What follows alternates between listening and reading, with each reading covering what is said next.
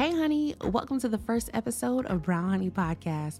I'm your host, Asia J, your favorite brown skin girl with thighs thick like honey. Now, tell me, how wide is the line between private and secret? After reflecting over my 26 years of life, I realized that many of us not only were raised to favor secrecy, but to honor it. We were all ingrained with the statement what goes on in this house stays in this house. And I'll be honest and say I took that statement and I applied it to my whole life. What happened in my life stayed in my life. And to be quite frank, if no one was around to see it, I could say it just didn't happen. You know that saying, if a tree fell in the forest but no one was around to hear it, does it still make a sound? well, I can assure you, every time I fell, I still heard my tears. Adopting the mindset of what happens to me stayed with me, engulfed me with pride, and ultimately fear fear of their reaction. What if they weren't nurturing? What if they judged me? What if they told? So, not only did keeping my life a secret fill me with pride, it ultimately filled me with shame. I grew to the point where I felt like I knew better. And because I knew better, I knew I should have been doing better, but I wasn't.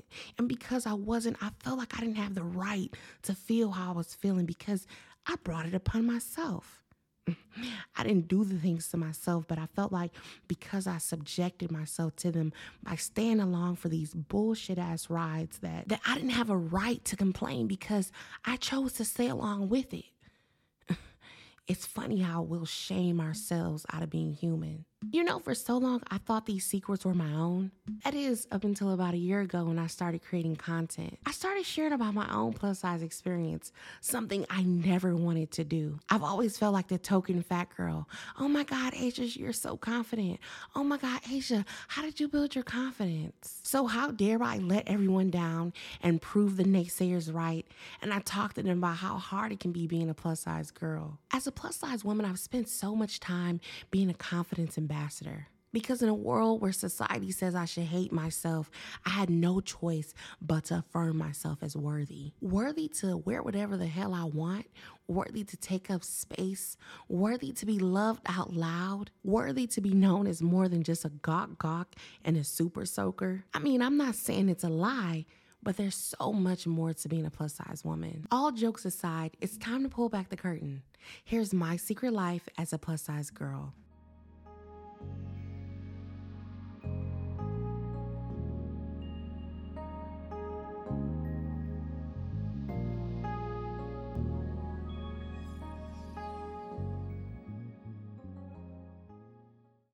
Don't care what anyone says, growing up plus size is its own unique experience. It's like you're there, people see you're there, you take up space, but they don't really see you, which is why it's so easy to wind up doing so many things in secret. One of the most common misconceptions about being a plus size woman is that I'm undesired. And to be quite frank, I feel like my experience has been the opposite. Now, I'm not too proud to admit that a lot of the scenarios have been more so squirrels chasing nuts, but there's always been this curiosity around the plus size woman. And we all know curiosity killed the cat. Not mine, though. She has nine lives. But when I was younger, this secret desire fueled a fire in me, honestly. As an adolescent, it was empowering to know that I was wanted, even though people didn't think I was. And this harnessed the ultimate confidence. I knew what I knew, but I didn't feel like I needed to prove anything to anyone. And I was always watching in the background, hearing girls talk about guys. And I'm like, well, he's talking to me too. In retrospect, it was never good to be anyone's secret. But for the time being, it felt like I know something you don't. I know something you will never know. But don't judge me. Like I said, adolescence. At 26, I know the importance of being loved out loud proud, of being claimed, of someone being proud to be with me. Another thing that didn't dawn on me until I got a bit older was how many older men preyed on the fact that a lot of guys my age weren't outwardly interested in plus size women, if at all. As I trickled into my late teen years, older men would pitch this narrative that only an older man will be able to handle a woman like me. And it's funny because I was barely a woman. And unfortunately, nothing made me feel more mighty than knowing that guys many years my senior were interested in me. Gross, right? When you're younger, you think dealing with an older man is almost like a badge of honor, an award you win for being so mature that you can deal with older guys, when actually it's a sign of his lack of maturity. And even now at 26, I'm only willing to go five years up. It's something about those 30s that really make men start going through it. And for the time being in my 20s, I'll spare myself from the experience. Ultimately, age doesn't equal maturity, but at some point you have to ask yourself what do you have in common with someone significantly younger than you? It's giving grooming. the narrative is that young women seek older men because of daddy issues. Well, I had a dad, so that wasn't really my issue. Ultimately, I sought them because they sought me. And who doesn't want to be desired?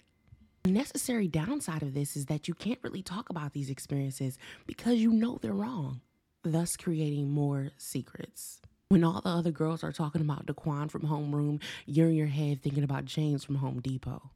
And then your secrets turn into lies. You change where you met this boy, or should I say man. You change how old he is, and you'll even say that he goes to a different school. But eventually, your lies and lack of inclusion start to weigh on you. You want to be able to exchange looks with someone in the hallways, meet in between classes, and even be invited to school dances. And I don't know about you, but I never made it to prom.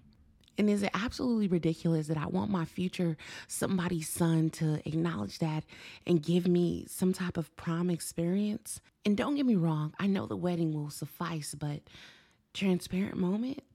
Of course, I want to get married, but with so little genuine experiences from men, it just seems so far away.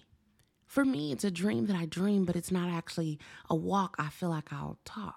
I can admit that I'm discouraged after constantly meeting men that are curious about my body, but not curious about who I am, as if I don't have the same body parts as a smaller woman. And those short moments of physical intimacy aren't worth the significant emotional emptiness left behind. I really have to give credit to my mom for instilling in me that sex doesn't equal love, no matter how good the sex is. And with that in mind, I always drew an intentional line between sex and my emotions when it came to partners I chose to sleep with. To some people, this may sound crazy, but to me, it just makes sense. For example, men that I sleep with, unless we're truly pursuing one another, there's no need for aftercare on my end because ultimately it's not real. I've just always felt like if you and the person aren't establishing a true connection, laying there after the exchange, basking in the experience was almost like false intimacy, especially when you know and he knows that this is the only time you guys really connect. So, no nightcaps for me. My mom would call it Cinderella rules. At midnight, you gotta go home. I can admit that I always find it amusing when men give me the pre warning of, I can't stay for long or they wait till after the fact and they say, ah, oh, I gotta get up early in the morning. Regardless the reason, I'm ready for you to go home. I'm tired, I'm sweaty, and we all know sex as a plus size woman is a full workout for both parties. But don't get me wrong, do I want the physical and the emotional companionship to be one? Of course I do. But I don't think I should deprive myself of the physical intimacy that I desire while I wait on the emotional intimacy that I deserve. While I'm thankful for my thought process, I'd be lying if I didn't admit that I'm discouraged by the amount of men that would love to take advantage of it. I'm constantly meeting men that aren't looking for anything serious or just looking for fun. And don't get me wrong, I see them do this to smaller women too. But one thing that I will say men will do what they think they need to do to receive what they want to get. In my experience, the same man that would just want to sleep with me would also want to sleep with my smaller friend. But for her, he'll think that it requires more, so he'll take her out, even though his end goal is the same. But for me, a plus size woman, my answer to the question, do you smoke, will suffice. And if it's not do you smoke, it's do you want to chill? Do you want to watch a movie? Do you want to cuddle? Anything to do the bare minimum to get the maximum reward. Now, ladies, I'm not saying you should pop it for the cost of dinner, but wouldn't it be nice to be humored? To be considered worth something? And I know my worth isn't in a man's hands, but I'd be lying if I didn't admit that the impact of constantly going through these experiences wasn't impactful. Contrary to popular belief, plus size women are not concubines. We're people too, and we deserve the same amount of love as any other woman and our bodies are nothing to make up for. While I 100% believe we all have the right to preferences, why, when speaking on what you prefer, the conversation around not liking plus size women is always the first bullet? Let me be clear just because I'm plus size, that doesn't mean I'll like any man that comes my way either. But you don't hear many think pieces on that, do you? And I don't shun any man that has a physical preference, especially if he's not ignorant. But I do always wonder would you stand beside that woman if her body changed, which our bodies do? Would he be the type of man to leave, or would he actually support her mentally and physically and dedicate his time to helping where she needs to get herself back to where she wants to be? And don't get it confused. I'm not looking for a man to look at me as build a bitch, get me in the gym, and whip me into the perfect shape for him. But I wouldn't want to be with a partner whose love sways with the scale, whether it's up or down.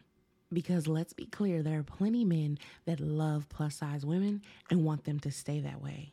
And while I can appreciate their appreciation for my body, it can get a little weird sometimes. On one hand, I want him to, of course, love my body and enjoy everything that it comes with. But on the other, he has to be reminded, like I would remind a man that typically wasn't interested in plus size women, that I'm more than just this plus size body. And don't get me started on the social media craze of the public BBW lovers. Don't get me wrong, love plus size women out loud, but let's not start pandering. You can show your love for plus size women by dating a plus size woman. To this day, I'll always ask a guy what is his experience with plus size women. You know, I want to know does he just sleep with them? Does he date them? And if he dates them, do your people know you like fat girls? And let me tell you why. If your people know you like fat girls, I'm gonna know that you like fat girls for real and this is actually going somewhere. If you've never really stepped out on the scene or brought a big girl to your family cookout, it's gonna be really hard for me to believe that you actually like being with plus size women. And I know some plus size women feel like we shouldn't ask these questions. They'll say, Well, he sees you, girl. Of course he does. But when it comes to this game of love, I don't leave anything up for interpretation, and I don't really believe in assumptions. There's nothing wrong with getting clarity for the questions that you want to know.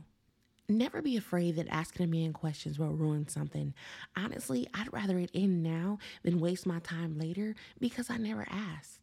And trust me, ladies, I know it can be intimidating, especially because we don't receive as many genuine connections with men as we deserve. But it's not worth holding on to if it's not going to lead anywhere. I'm not going to lie, I definitely conditioned myself to be okay with having nothing rather than having a little bit of something. Transparently, this is why I never understood why women that were significantly smaller than me put up with some of the bullshit they did because they could nearly have any man they wanted. Honestly, I believe this is tied to the overstimulation of constantly having a partner. Now, I'm not saying this is true for everyone, but when it comes to some smaller women, because they've never really been alone, they may stay around dealing with shit longer because they don't know what it's really like to be by themselves. As a plus size woman, I can't say the same. Being a plus size woman hasn't been easy, and while my secrets and my body don't define me, they've helped guide me to be the woman that I am today. And now that the curtain on my secret life as a plus size girl has fallen, the show is just getting started. I hope you enjoyed this episode, and I'll see you next week in episode two. I'm your girl, Asia J, and this is Brown Honey Podcast.